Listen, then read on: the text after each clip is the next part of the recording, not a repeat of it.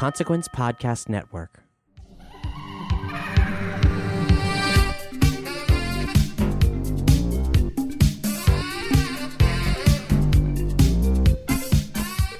Welcome to State of the Empire, Consequence of Sound Star Wars speculation podcast where we look for news in Alderaan places. Hi, I'm Cap. Hey, I'm Doug.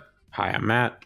And this special episode is coming to you out of sequence. I guess we're going to do three State of the Empires 3 weeks in a row because the Solo trailer actually did drop with the Super Bowl. And actually, we were waiting around so long, they're like, hey, how about two trailers back to back, one right after the other? I guess good things come to those who wait. Yeah, I was expecting just a longer version of the Super Bowl one, but we basically got another trailer. Yeah. Like, it was mostly new stuff. The other trailer happened on Monday morning after the Super Bowl during Good Morning America. They're both on YouTube right now if you haven't seen them, and normally we'd customarily tell you that we're going to keep all the spoilers behind the blast doors, and that's true. If we think we're going to say something to you during this discussion that absolutely, like, you know, damns some shocking moments of the film, we're going to keep them behind the blast doors. But I guess provisionally, there is the blast door for if you haven't seen the trailers, we're going to crack those wide open. So that's how spoilery we are today, as spoilery as these trailers and analyzing what we saw in them. So I guess we should dig right in. I thought they were really good. Yeah, I completely agree. I feel like we really saw some different looks for the galaxy, you know, some Outer Rim type things. Like, it's like the Ring of Kafrene from Rogue One, the movie. Oh, yeah, right. The Ring of Kafrene is that thing we see for just a hot second where Cassian Andor, like, kills that dude and runs away from the troopers. Yep. Yeah. And, like, I'm all for that. Exactly. So. Yeah, I mean, this movie looks like it's drenched in it. Now, granted, you know, we had some very high promise with The Last Jedi and Canto Bight on the glitzier end of the spectrum, of course, but in terms of seeing some Star Wars-y, aliens-y stuff. But I gotta say, either they're leading strongly with a bunch of stuff that's barely in the film, or this movie looks, I mean, it looks like as drenched in Star Wars stuff as the prequel era was, but perhaps, hopefully, maybe kind of sort of with a higher integrity of content. Yeah, it's interesting. Just like Rogue One, like, it's strange that these... when hearing what the two anthology films, or, you know, whatever they want to call them, Star Wars stories were about, I couldn't have thought that they were further away from each other as far as look, but yet they're both giving me similar feelings. Like, they're bringing me back to that LucasArts Suncoast Video era of Star Wars. You know, like, I feel like, you know, there's like a play set in there, you know, that I would be buying at a Sam Goody or something. I think it's great. Like that awesome looking dual rail train, which, like, absolutely looks like it should be a level from, like, a Shadows of the Empire or a Jedi Knight game or something. Like, or a roller coaster at Star Wars Galaxy's Edge coming 2019. Oh, maybe. But it's cool though. It's really fucking cool. Yeah. And I just, you know, I wonder, so many environments shown off in that trailer. Is it going to be like Rogue One where we see like 8 different planets? Or are we going to get like multiple biomes and on, you know, from like 2 or 3 worlds? Like, I'm not having a lot of things, and not in a bad way, but I'm not having like a lot of things answered by these trailers. Like, I feel like I'm just getting more inquisitive about this movie, which I think is a good thing for a lot of people who doubted the need for this movie to even exist. Yeah. And hey, that's a very reasonable doubt. And it could still suck, but at least they went out of their way to make a really good first impression. Though, we haven't heard from Doug yet. Doug, what do you think? I'm in the camp of I still don't know why this movie's being made. I mean, like I know the financial reasons why it's being made, but I don't... I mean, the movie... both of the teasers were very pretty. Special effects look great. Donald Glover as Lando, it looks totally awesome and is the most exciting thing for me so far. But just the whole concept has got to go a long way for me to really enjoy it. And I'm not trying to be cynical. I'm not trying to, like, sit arms folded, like, you know, like, oh, this movie, here's a line in the sand and the movie has to cross it if my expectations aren't met. It's not even that. It's just like, I just don't, I'm just in general not interested in a Han Solo story. And if the story is great, then I'll be the first one to be like, holy shit. Like, what a great story I never thought I needed, but I totally love. I'm just not expecting that because I don't know. It's like someone offering me like a plate of my least favorite junk food. And I'm like, thanks, but I don't really want that right now. It's like, no, but this is like fresh off the assembly line. Don't you want? And like, yeah, but I'm just not in the mood. I'm sorry. I'd rather get something else. But that being said, I feel like the trailer also was just dazzling us with images and we didn't get any story.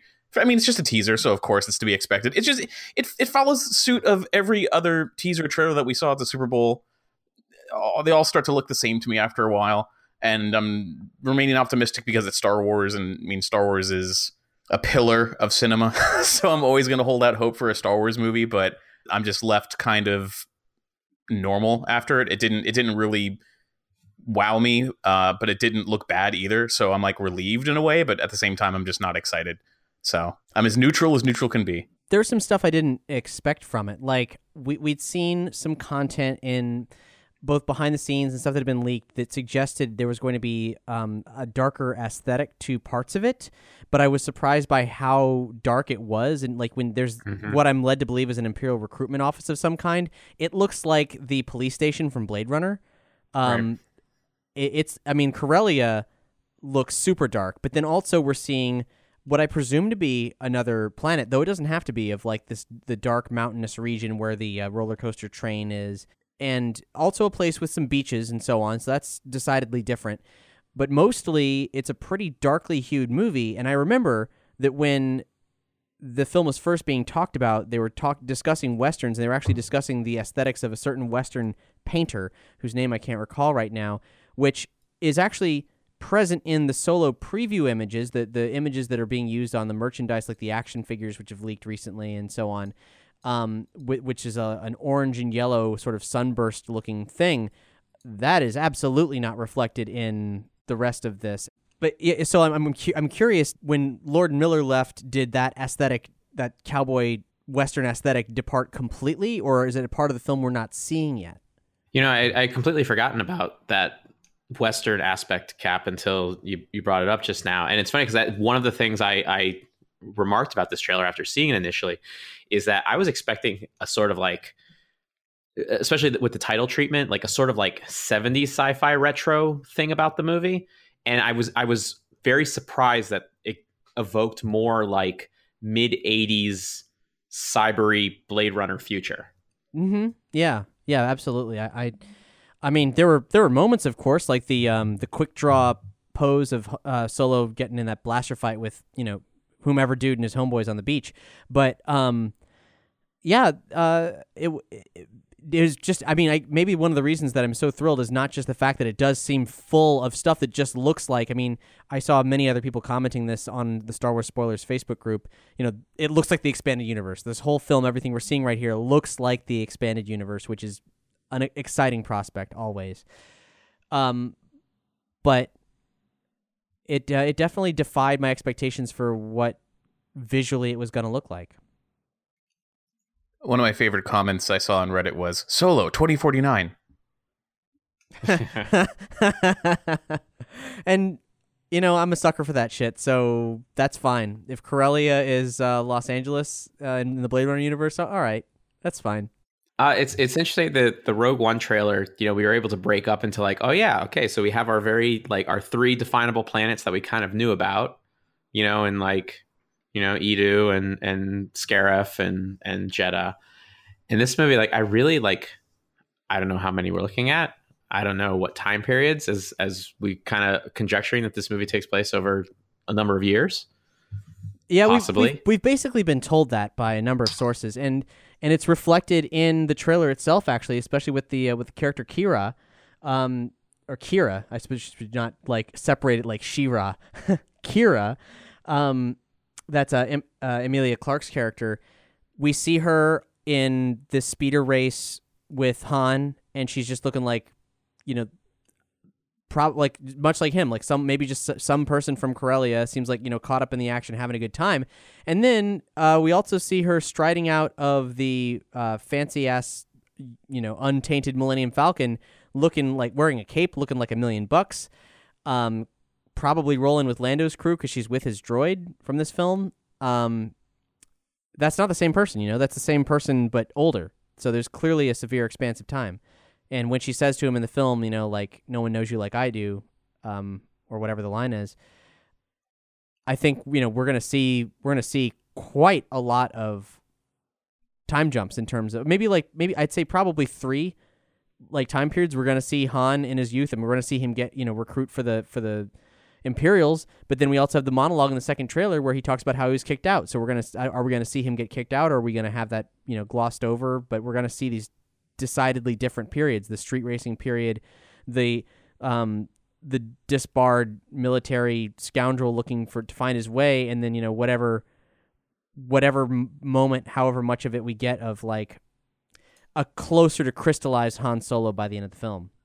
Right. And I would say out of all the things about this movie that, like, you know, I know that the general consensus is much more worry about this film than any of the others, especially with the production troubles that have kind of like even eclipsed Rogue One's.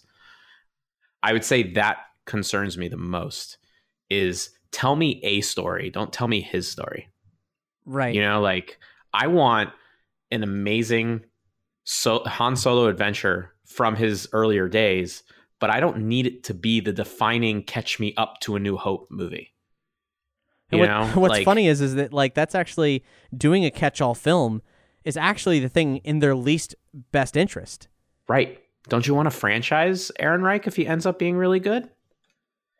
You know, like, I don't know. It's going to get confusing later. I hope they leave a gap. You know, like, I hope we get to a point where it's not, you know, Lando and Han, like, seeing each other for the last time before they run into each other at Bespin. You know, I want it to be like, give me like a 5-year period where you can continue to make, like, if this movie is very successful, more great Aaron Reich solo films. Like, I would love that. Like, they show Solo flying the Falcon and Lando is like behind him, and it's supposed to be Lando's ship. And I'm like, is he going to win the ship already? You know, like he it'd be interesting to me if they end the movie where he doesn't own the ship and he's just like, damn it, I got to fly it that one time, but Lando, I want that ship. And he's like, sorry, buddy, you can't have it. And then, you know, you keep thinking there's going to be a game where he's going to win it, but it saves it for another film. Like, what better way to open up another film? And I got to say, for like, you know, in acceptable fan service type things, it would be fun if, you know, Han is making jokes about, you know, like, wanting the ship and, you know, like, loving the ship and you know, but, you know, Lando's like, it's mine, you know, that sort of thing. And I'd like to see what the circumstance is that Lando's in the back and Han's flying it. Like, does he know Han's, you know, a better pilot, so he lets him like take the controls? Is that a big moment for Han? Like, I think that intrigued me a lot in the trailer, is seeing Lando behind him. Would a better pilot have to run into a TIE Fighter, like, physically in order to get rid of it? That's the thing, though. Like, I never bought the fact that Han Solo is, quote unquote, the best pilot in the galaxy, or that the Millennium Falcon is, quote unquote, the fastest ship in the entire galaxy. I think he's good, but I think he's a braggart. So I do fear that the movie's going to try to make him like a golden child that is like, you can't. Like, he's a hero already, but he's not a hero in New Hope. Like, I don't know. That's where my apprehensions come in. Right. And you know, there's ways to handle that well. I mean, that could be Han bragging, you know, I want to be the best pilot in the galaxy, but nobody, you know, respects him for it, or nobody's heard of him. Like, you know, he gets upset when nobody's heard of the Millennium Falcon. There are ways to make this movie really good. I hope they can use a couple of them. At the risk of sounding crude, I am interested in cockpit pornography of like all the flippings of the switches and like right. all of the buttons and like the levers moving. And I feel like, well, you're in luck, fancy boy. There's so much of it. No, I feel like if they can really put you, if you can show the brand new, squeaky clean, fresh off the factory Millennium Falcon through the eyes of this dirty Han Solo, who's just like, this is the greatest, like, sexiest ship I've ever seen, mm-hmm. and you understand why he wants it so bad. I'm all about that. And then just like making it look as cool as possible. And then you're like, okay, I see why he wants it. It does look really awesome. And then when he gets it, you know, it's going to turn into a piece of shit. Like, I mean, maybe he can upkeep it. Maybe he understands the engines. But if there's one thing we know from just looking at these two different characters of Lando and Han Solo, one has style, the other does not. So, right. They both have a little swagger, but yeah, definitely Lando is definitely killing him in the style. So let's talk about some of the stuff we did see here. Lando's sidekick character is not Lobot, but L337, which is this motion capture droid. L337, by the way, like looking suspiciously like Leet in Leet Speak, hacker talk, which is cute, I guess, but also a bit weirdly real world. Though I suppose if George Lucas knew Leet Speak, he might also make that same joke. So who am I to talk? Interestingly, the droid is played by Phoebe Waller-Bridge, who is a British actor, best known for a recently successful BBC television series based on a one-woman play that she did. So a very interesting casting choice for this mocap robot, and the seldom seen in Star Wars film female type droid. You know, we got EV-99 and very few others with significant screen time. And then we see more of the crew that Woody Harrelson's character, Beckett. By the way, Beckett, who's thus so far unnamed, though he may get named later in the week, because all this week, Entertainment Weekly is publishing assorted think pieces based on information disseminated, cleared by Lucasfilm for spreading, including more info on all these supporting characters. So by the time you hear this, that content might be out already, worth checking out. We'll certainly be checking it out and probably posting our thoughts on it in the Star Wars Spoilers group on Facebook. But other crew members of Beckett's crew is Thandi Newton. She plays, well, we don't know yet, but she's got this tough lady scoundrel vibe. If she played Sana solo, I'd be very interested. The rumor is she's playing someone named Val. That was from a report a long time ago, but I have not heard that name since. I've seen it brought up today, but like in between then and now, we've just heard Val from a source that named other accurate names. Yeah, it's interesting. Like the more I see of Kira, the more I think, yeah, it seems like parts of her character could have been Sana Solo, and there was so much room for that comic book character to have, maybe they could be like, okay, so how far are we going to take this, interconnected universe thing? Can we actually create a character in the comics and cast that character in a film and have that be an experience? Is that why they yanked her all over, in the comics and didn't do anything with her? That seems like a very real possibility. We can go back to that time when there were like 4 or 5 rumored black actors, female actors, lined up for the lead female role in this movie, but then none of them got casted.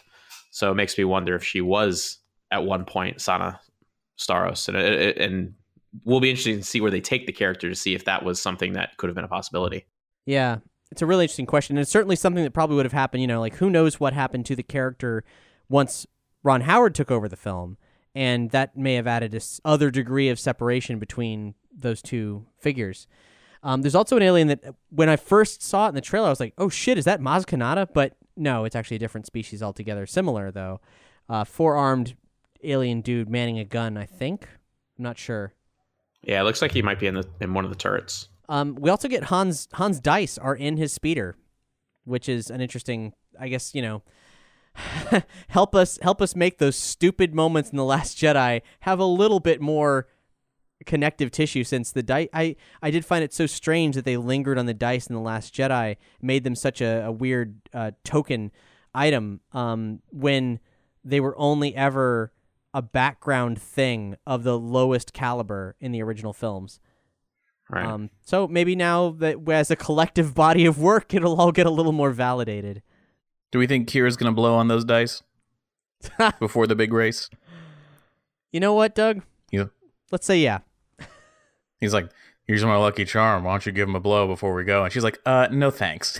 He just hangs him on the rearview mirror. It's like, all right, let's see how lucky they are. There's a new TIE Fighter, which is weird. A new TIE Fighter to go along with the new Stormtrooper armors that we talked about in a couple episodes ago. Because they always got to do it, It prints money, and it's kind of getting old at this point, making new design renditions on shit we are familiar with. And I mean, it's just it's the checklist, Cap. It's new TIE Fighter, new Stormtrooper. But like how many variations does this unfeeling Nazi empire that does not really allow for free expression? How many different versions of Stormtroopers do they make? The trooper thing amuses me because it's like they're prepared for everything. It makes me wonder if Star Destroyers have like a complement. Like, do they just have different armor for different situations, or do like we carry a squadron of like swamp troopers and a squadron of tank troopers and a squadron of they all have their own thing that's just hang out. Actually, I now kind of want to watch like a TV show about the different stormtrooper types trying to like interact with each other on a base. I have a headcanon that's still kind of formulating that basically all the stormtroopers we've ever really seen, for the most part, have been stationed on Star Destroyers and the Death Star. And when you're stationed in space, white is probably just the best option because you're in a sterile environment. It's very clean. Sure. And if you get blasted out into space, you're easy to spot. Whereas if you land on any other planet like Scarif or something, I'm sure whatever permanent military base that's there has the right equipment that you would need to transition into. And if it was just a simple color change, I'm sure they could do that somehow. So I don't know. I would be interested to see a show or something where they kind of just explain it just a little bit, just to show how come they don't have like the sand colored stuff for the sand troopers on Tatooine? Mm-hmm. Well, it's a backwater shithole planet, so I don't think anyone cares. Yeah, in the First Order anyway, the execution troopers, that's a special armor that you are chosen to wear. It could happen any day, according to the visual dictionary. Like any day, you could be like, "Hey, you're going to be an execution trooper today," and they'd be like, "All right," and they put on their execution armor, which like much like an executioner's hood, shields their identity somehow. I guess it doesn't have the same kind of signature code or doesn't have the barcode on it or whatever. Yeah, does that work the same way as everything else? I don't know. But wouldn't people in your platoon notice you're not there? They totally would. They're like, "Hey, where's FN 2187? It's just like, "Oh, I don't know. Man, he must be on execution duty for like the past, 5 days or something." That pussy, he's going to cry. Bet you he cries tonight. Like, I'll bet you 2 credits he cries tonight. No, I bet that's totally what happened. Like, to punish him for not killing anyone at the last battle, Phasma totally put him on execution duty for like the next week. He didn't. It's like, there's rumors that he like betrayed us. Nah, ain't no way. He'd never do that. He's not that chicken. I like this show. I mean, we've already kind of had it before with Troops many, many years ago, but mm-hmm. But it's definitely due for. I think we should revisit Troops. I think that should happen. Other major features of this trailer, we have the tentacles, which is presumably part of the Kessel Run, the same giant cloud that the Star Destroyer emerges from intensely. Oh, man, what a great shot. The tentacles are weird, though, because obviously the first thing when you see them, you're like, those are tentacles. But also, there's a lot of debris in those fast shots that we're getting there.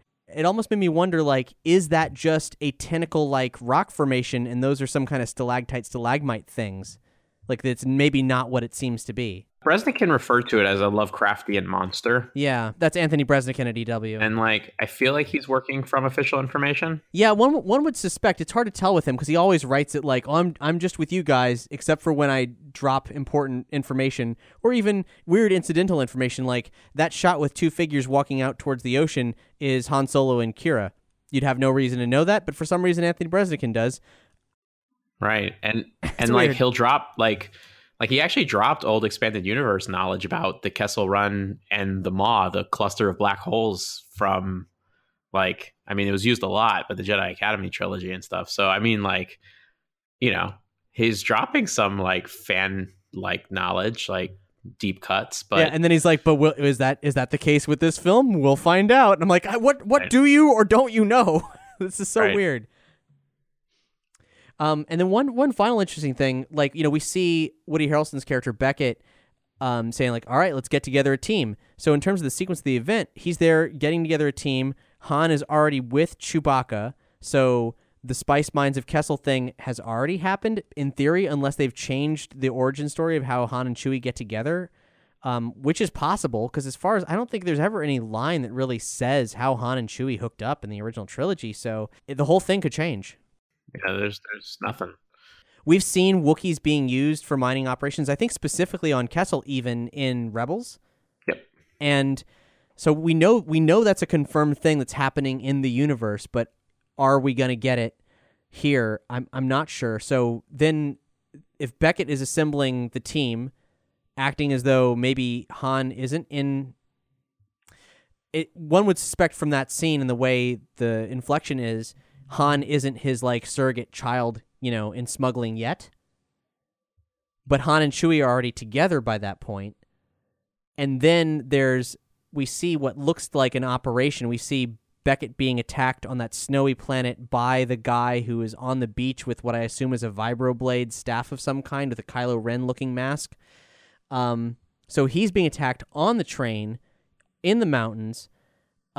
He himself is probably on the beach planet.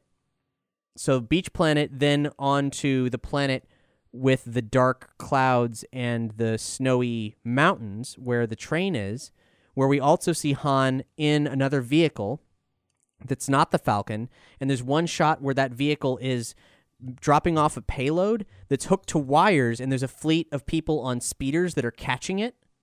And then that same vehicle is shown fleeing a massive explosion that's going into the upper atmosphere. Oof, there's a lot going on. Right. And so but we know Kessel's in the film, but we haven't seen Kessel in the trailers yet. So, and all that stuff, is it third act? Is it middle act? Boy, we don't know anything still, which is great, actually. And at this point, I'm trying to put together, it's such a weird production marketing cycle. I mean, for a movie, period, you know, especially a big blockbuster that comes out Memorial Day, because that's such a desirable weekend. You would think we would have had something like, I mean, practically last summer. But I don't know. I'm trying to compare it to, I know Last Jedi, like the major beats weren't known until literally the week before, but I think we kind of knew when, like we knew Crate was last, we knew, you know, the Battle of Dakar started the movie, you know, we obviously knew where Rey was going to be, but this movie, like, I don't know where the young stuff takes place, where the old stuff, like how much it moves. Like Pablo Hidalgo has been very mum on the timing. Like I think he said he's like, some time has certainly passed between episode 3 and this movie. I have no idea. That might be part of why I'm so excited by these trailers is I'm. As a person with a very deep voice, I'm hired all the time for advertising campaigns. But a deep voice doesn't sell B2B. And advertising on the wrong platform doesn't sell B2B either. That's why if you're a B2B marketer, you should use LinkedIn ads. LinkedIn has the targeting capabilities to help you reach the world's largest professional audience. That's right, over 70 million decision makers all in one place. All the big wigs, then medium wigs, also small wigs who are on the path to becoming big wigs. Okay, that's enough about wigs. LinkedIn ads allows you to focus on getting your B2B message to the right people. So, does that mean you should use ads on LinkedIn instead of hiring me, the man with the deepest voice in the world?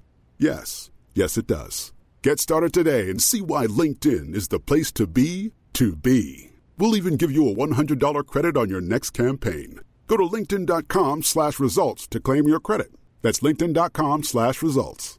Terms and conditions apply. Very engaged in trying to figure all of that out. And I don't know where to begin to do so. Right. Well, where we can look to is the other stuff we have that's leaked so far. There's we have a few action figure photos, and we'll link to where you can see them on this episode's page. We post them up on Star Wars Spoilers. There's a rack of figures. I think they're Star Wars Black Series figures, where we see the general assembly of folks, Kira, Solo, Lando, Chewbacca, and then also the what we're going to call the Nemesis figure, which is the dude with the Kylo-like visor and the helmet with the Arbesh all over it.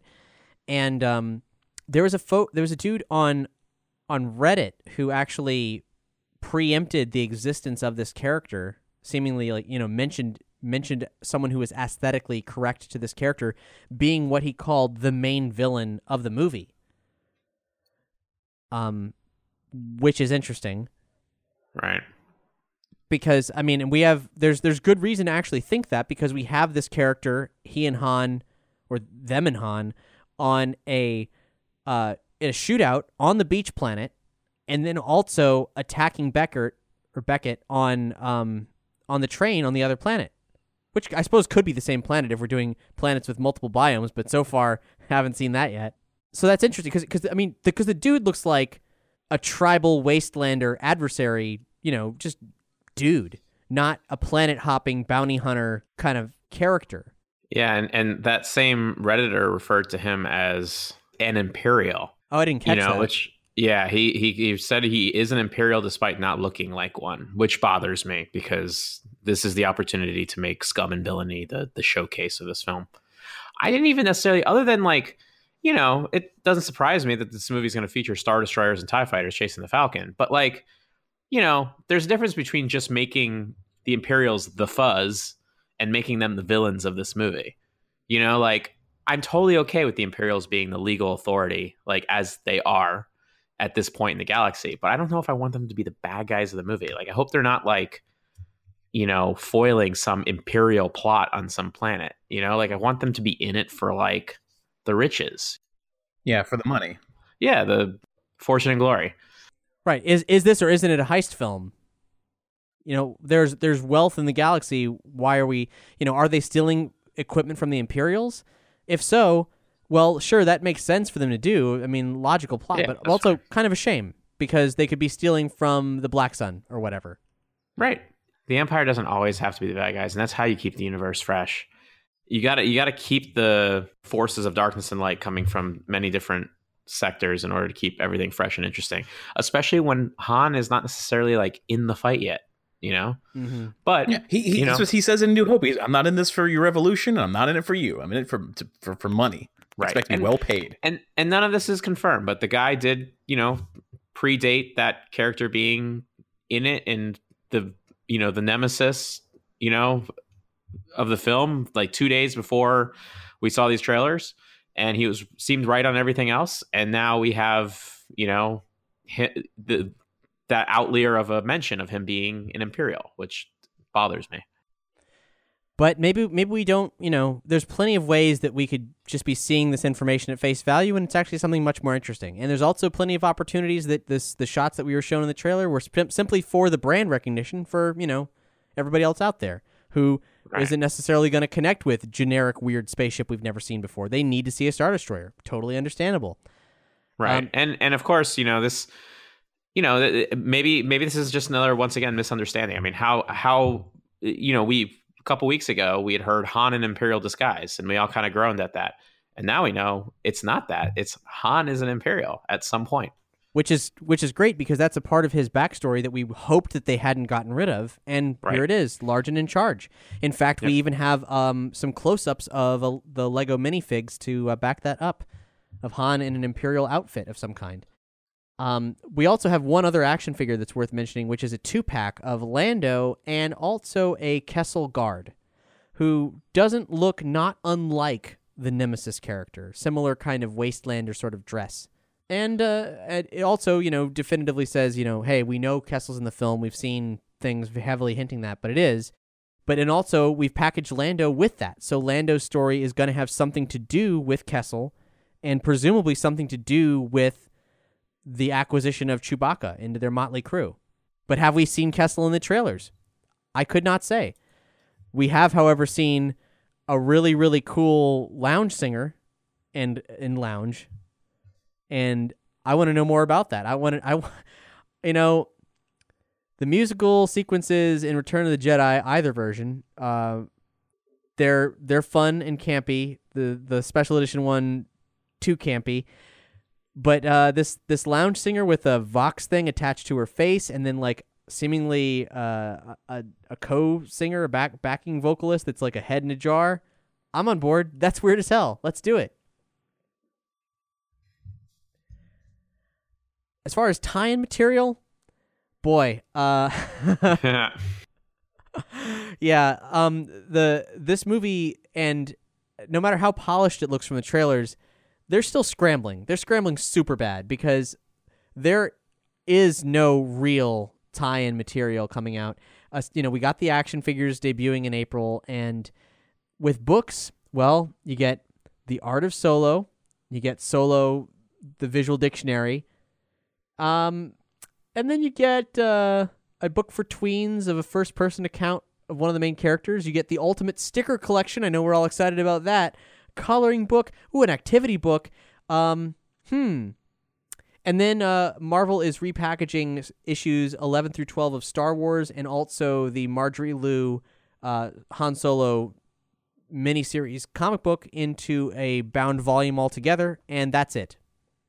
That's Solo in books. And that's a good repackaging if you haven't read either of them. Yep. But like, I think it's just time for all the fans of the literature aspect of Star Wars, whether that's comics or books or both, to just know that these movies are just, you know, they're being edited and refined so close up to their release that there's no way we're going to get meaty tie-in material anymore. Yeah, like we just got the DJ comic book for The Last Jedi. Matt, what'd you think? We haven't talked about it. Actually, I have not had the chance to read it. Ah, you bastard. I really liked it. It was entertaining. It was the scum and villainy that I hoped to see in Canto Bight. DJ is an interesting character.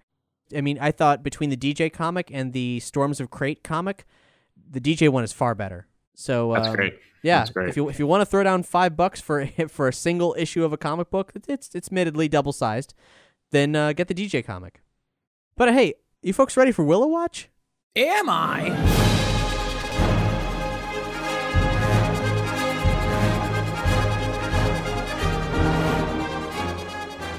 Willow. So there's not an abundance to report about Willow right now, except that, you know, here we are in 2018, the 30th anniversary year of Willow, which almost happens like in a hair's breadth of Solo coming out. Well, Ron Howard recently tweeted, "Catching up with my pal Warwick Davis. We're doing some post-production sound work for Solo, A Star Wars Story." We'll link to the photo accompanying that. So that's fun and cool, and we can be sure as shit to see so much Willow discussion pouring out of the Ron Howard camp as the promotion for this film ramps up, as we've been saying all along. But being that it's his 30th anniversary year, there are a number of events that we've also been mentioning that have come into our radar. Willow screenings are popping up everywhere this year. And while we do hope to still be throwing a Willow anniversary bash of our own, and those discussions are still ongoing and we're still not able to say anything about it, there is a Willow screening happening very soon here in Nerdy Show's home turf of Orlando, Florida.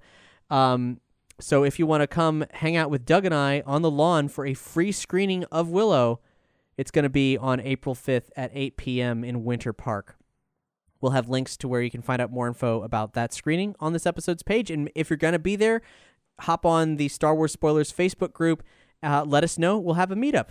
All that considered, do you think we got to move this up from goat level to ostrich level? Whoa. I mean, I don't want to be reactionary. It is the anniversary. But, Doug, I don't want to be reactionary here. I think that we need to save ostrich level for when something crazy comes out of Ron's mouth. And considering the last thing he said publicly about Willow was, "I'd love to do a TV series," we got to hold on to that. Yeah, but he also tweeted that photo of him and Warwick hanging out, watching like the first cut of Solo. Well, he didn't follow it up with, "Lol, JK, we're talking about Willow too." Winky face. But he did say, "Oh, it's great catching up with old friends." Like, it's like, oh boy, something's cooking. He you wouldn't just tweet that photo without knowing full well. You know what I'm saying? Like, true. I mean, he did also recently post a picture of him and George Lucas in the snow during the filming of Willow. There you go, dude. He has Willow on the brain. I think this proves it. He misses it. He realized how much fun he had working for Lucasfilm. Solo's gonna be a huge success, and he's gonna say, "Guys, let's do Willow too," and we'll be there for it, and we'll remind him that we were at the forefront of this movement. Yeah, hashtag Willow Watch. If you're talking to Ron Howard, what if they just, because like in true Lucasfilm fashion, what if for the anniversary they re-release Willow, but like how they did for Indiana Jones, instead of it just being like, you know, Indiana Jones and the Raiders of the Lost Ark, this is going to be Willow, A Star Wars Story. I hope not. I mean, but that would confirm the old April Fool's gag. So yeah, that is my favorite April Fool's joke of all time. It's StarWars.com declaring it Star Wars canon and adding it to their data bank. But we'll see. I you know, Doug, you're really the master of the Willow Watch alert system. So I trust your judgment. If you think we're ready for ostrich, I mean, but those tweets weren't definitive, but man, it's like he's got Willow on the brain. I'd say if he tweeted anything, if he actually used the words Willow in any of those tweets, maybe you'd have to bump it up to ostrich. But I think we're on the cusp of ostrich right now. I'll agree to that. We're cusping ostrich, folks. Thus ends Willow Watch.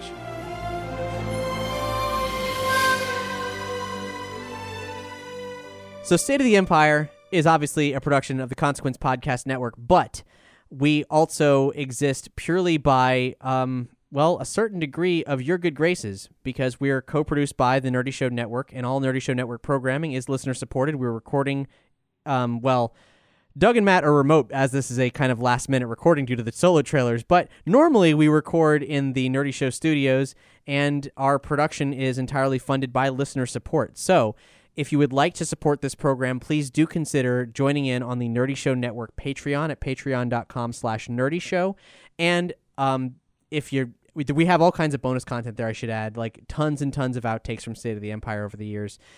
But if you would, if you don't have money to throw our way, that's okay. We understand, but do please consider rating and reviewing us on iTunes, or also possibly rating and reviewing us on Podchaser.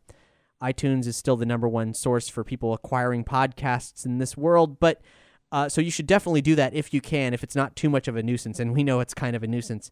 But Podchaser is a burgeoning platform for podcast discovery. It's a really exciting new resource for people to, like, discovering podcasts. You could type in, let's say, Wilrow Hood or Han Solo star Alden Ehrenreich, and you could find any podcast where those topics have come up. It actually lets you search podcasting in the same intuitive, googly kind of way you'd want to, really. And on there, you can not only rate and review series, but you can also rate and review individual episodes. And we got to give a big shout out to Hoodoo Voodoo, who rated and reviewed every single episode of State of the Empire on Podchaser. Now, it wasn't individualized. This is the same review over and over and over again, but that still helps us, and it's still good advice. They said, "My only go-to Star Wars podcast series. Join the hosts of the show as they follow up-to-date Star Wars details, anything from films to merchandise. Hear their speculations and reactions to content. And for spoiler-sensitive content, check behind the blast doors. You may get a terrible Star Wars joke out of it as well." Of note are two segments related to properties intricately tied into Star Wars as a franchise, Willow Watch and Indie Inquiry. Thank you so much, Hoodoo Voodoo.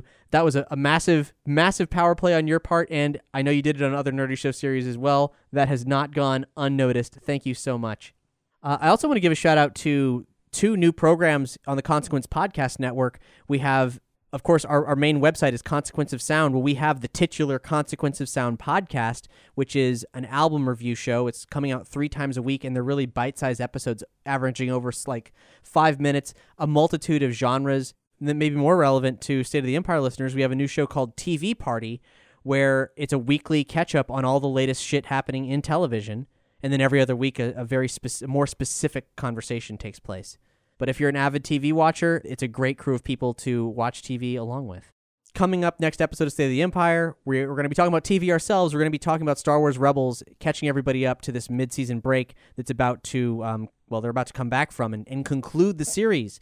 So we're going to be discussing that. And then in our next news segment, we've got a couple things tucked away, including some interesting tidbits about Star Wars Galaxy's Edge, the theme park. A little bit about Blast Wars stuff, just a teeny smidgen of a Blast Wars thing we're going to go into. But first, before we leave, for the spoilers, folks, Doug, you did a cool thing on Twitter. Yeah, it was really an impromptu thing. I was just reading over this 4th draft script of A New Hope, and I was noticing little differences, and I realized that, every page I'm sort of seeing something I wanted to talk about or just say, hey, isn't that funny?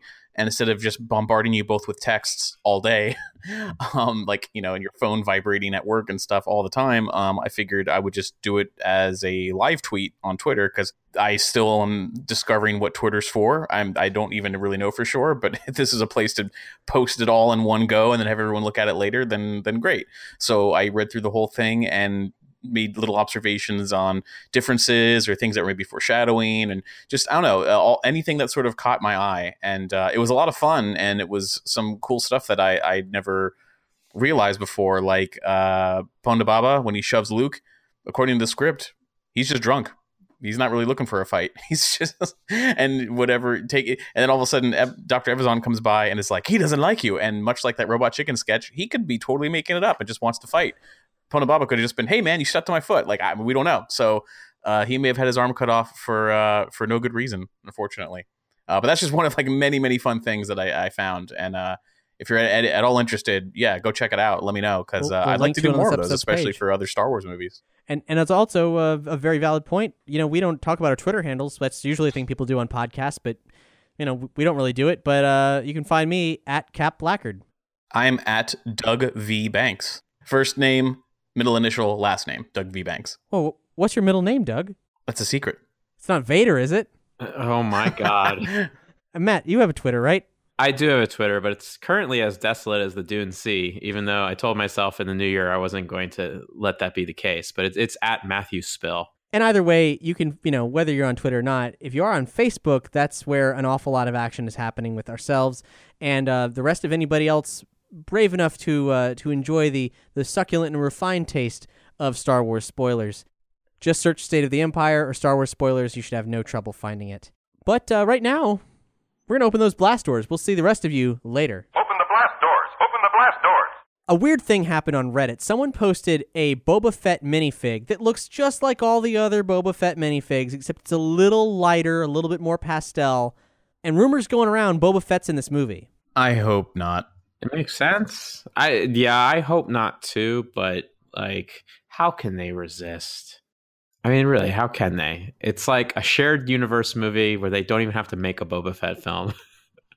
I tell you, the one way having Boba Fett in it that I'd actually kind of enjoy seeing, instead of just like another Ponda Baba Evazan cameo of just like they bump each, you know, like, oh, sorry, Boba Fett, didn't mean to bump into you. It's like, you just watch yourself, Solo. One day you're gonna get yours. Like, if it's instead like an actual scene where they're like, oh man, we have to hide, or we have to escape, or we, you know, like, because Han doesn't have the Millennium Falcon. He's like, I got to charter something out for this damn rock because the Imperial, you know, army's after me. There's only one person I can turn to, and it's fucking Boba Fett. And you, like, they have to work together somehow. Like, doing the opposite of what you're expecting would be so awesome. It's like, oh yeah, they actually, you know, they weren't like best buddies or nothing, but they actually worked together a couple times, like just to make it that much more interesting. That would be rad. I mean, or Han Solo could be like, man, why do you wear that helmet? Bet your face looks like a sandy asshole. I hope that's exactly the line. Then he pops it off and it's Robot Chicken. It says, oh, it's even more gorgeous underneath. Hello. The Boba Fett thing was also mentioned by that same Redditor who described the Nemesis character before the trailer happened and before the action figure leaked. So I'd say we're putting this at highly likely. If you're going to do Boba, just give me Jabba. That's all I want. I just need Yabba. Ah, Yabba. Come on. Great character. Like, pick a bounty hunter from the lineup in Empire Strikes Back. Like, I don't know if it needs to be Boba, but like... Give me some of that sweet Zuckuss. I would love some Zuckuss. We're getting Zuckuss and For Lom in the free comic book day issue of Star Wars Adventures. That's cool. So maybe that's a hint to more Zuckuss. All for that. The other thing, ages ago, there was a cancellation of the dude who plays Darth Vader now, that does the acting for the body, and canceled an event, and his representation said, unfortunately, he has to cancel this event. He's scheduled to appear in a brand new Star Wars production. The only thing filming at that time was Solo. And either they need another person of that height and skill for this film, which is possible, or Darth Vader's in this movie, which is just fucking terrible. So just wanted to remind everybody that that's still out there in the ether. That's still a possibility if we're looking at Boba Fett. Vader's still also a possibility for this movie. Does maybe the physique that we're looking for with that guy fits the Nemesis person? Jeez, maybe. But that's a heck of a role. That would have meant that the Nemesis character in its entirety was maybe a last-minute addition, which I would hope not, but who can say? We still know so little about Kira. I just hope that she's not Irene Adler. What does that mean? Who is that? That's the Sherlock Holmes's main squeeze and well, really she was only in one book, but in every other movie adaptation or TV show, she has to pop up like a million times and is like the femme fatale who you don't know what side she's on. And she betrays him this time, but she saves him this time. And I just, I just want something cool and not like, I just want a Han Solo movie that feels, I don't have the choice. I'm getting a Han Solo movie, and I just want it to feel fun and somewhat fresh and interesting.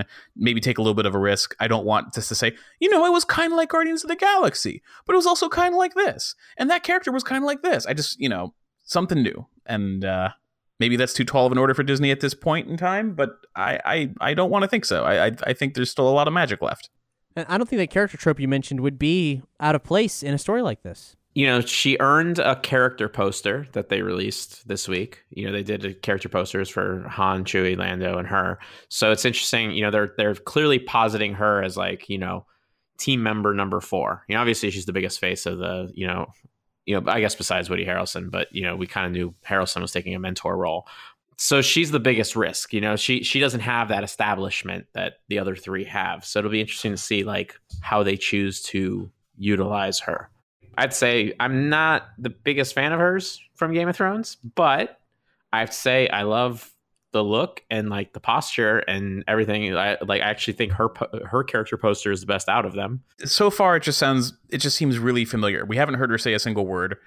She's just I don't want her reduced to just the mysterious love interest and not have any personality beyond that. But Doug, we have heard her say words. She told Han that she knew him so well. You didn't even see her say it. You know what I'm saying? It's like there's so much about. I mean, granted, this is the early teaser. We haven't seen much of anything yet. But the fact that she's changing like the outfits over the course of all these different years, like she's weaving in and out of Han's life, and I don't know. Like I want it to be awesome, but I just don't see much there yet. It's interesting because that weaving in and out of his life thing is heavily reminding me of, so outside the Han Solo adventures, which were the books that came out in the 80s after the movies were like recently finished after Jedi was done, there was another Han Solo trilogy in the 90s, the Han Solo trilogy that was more of an origin type story. But I mean, it wasn't like, meeting Chewie and things like that, but it was early adventures, and the 3 books took place over 3 different time periods, and they all kind of weaved in and out. He kind of had a love interest that he adored, but like she was such a like she was a spice addict, and I think actually he met her at like a, I mean it's been a long time since I've read them, but at like a spice outpost of some sort. And, they fell in love, they did their thing, but she kept leaving him because like she wanted to like rid the world of the Empire, and he wanted nothing to do with it. Like he wouldn't help her out. He wouldn't whatever. She ended up joining the rebellion at one point, and they lost touch. And like she at one point had asked him or, connected with him before she was going on this one mission that she knew was going to be like a suicide mission. And it turned out it was stealing the Death Star plans. And, he kind of just like wrote her off, and then like kind of got word like a day or two before he stepped into the Mos Eisley Cantina that she had died. And, he was basically like mentally, he was like, to hell with the rebels. I'm done with this. Like, I'm just going to do my own thing. It basically becomes like more of the cold-hearted person you initially meet in A New Hope. And then, he walks into the cantina and the book ends there, not realizing that his life was going to take a huge twist in that direction. I actually like the way the book did it. That sounds great. We'll link to that on this episode's page. And I enjoyed those books a lot. Like I actually remember as a teenager reading them, thinking like, I used to daydream, I want to direct these as films. Like I wanted to adapt them. And what's funny is over the years, I've come to find that those aren't as like fond for everybody else. Like for some reason, those 3 books weren't like necessarily like universally loved. I don't think they were despised, but like I loved those books, and I loved the relationship that they painted for Han and Bria. That was the name of her character, Bria Theron. It made so much sense for Han's character in A New Hope, especially meeting Leia, and like what Leia is a totally different person, but at the same time, still as like motivated by, her cause. and it just played really well over the course of the saga. And seeing Kira in these trailers with different looks and things like that, like it's heavily reminding me of that. And I'm wondering if like they're going to do that. I'm wondering if her doom is sealed, you know, like in this, like, is she going to die because she believes in causes, and that's going to make him basically like, screw causes, I hate them. Yeah. Like, I feel like either she's going to betray him or she's going to die. Or she's going to betray him and then she's going to die redeeming herself. Like, I don't know. I just kind of, as much as I like Casino Royale, I don't want to see the end of that movie again in Star Wars. Right. Well, those are good points all around. And we got nothing else to do but just sit back and let it happen. So for now, stay tuned for the Rebels episode coming up next in a week. And otherwise, we'll be back with more Star Wars news and maybe even some Willow Watch for you. See you next time.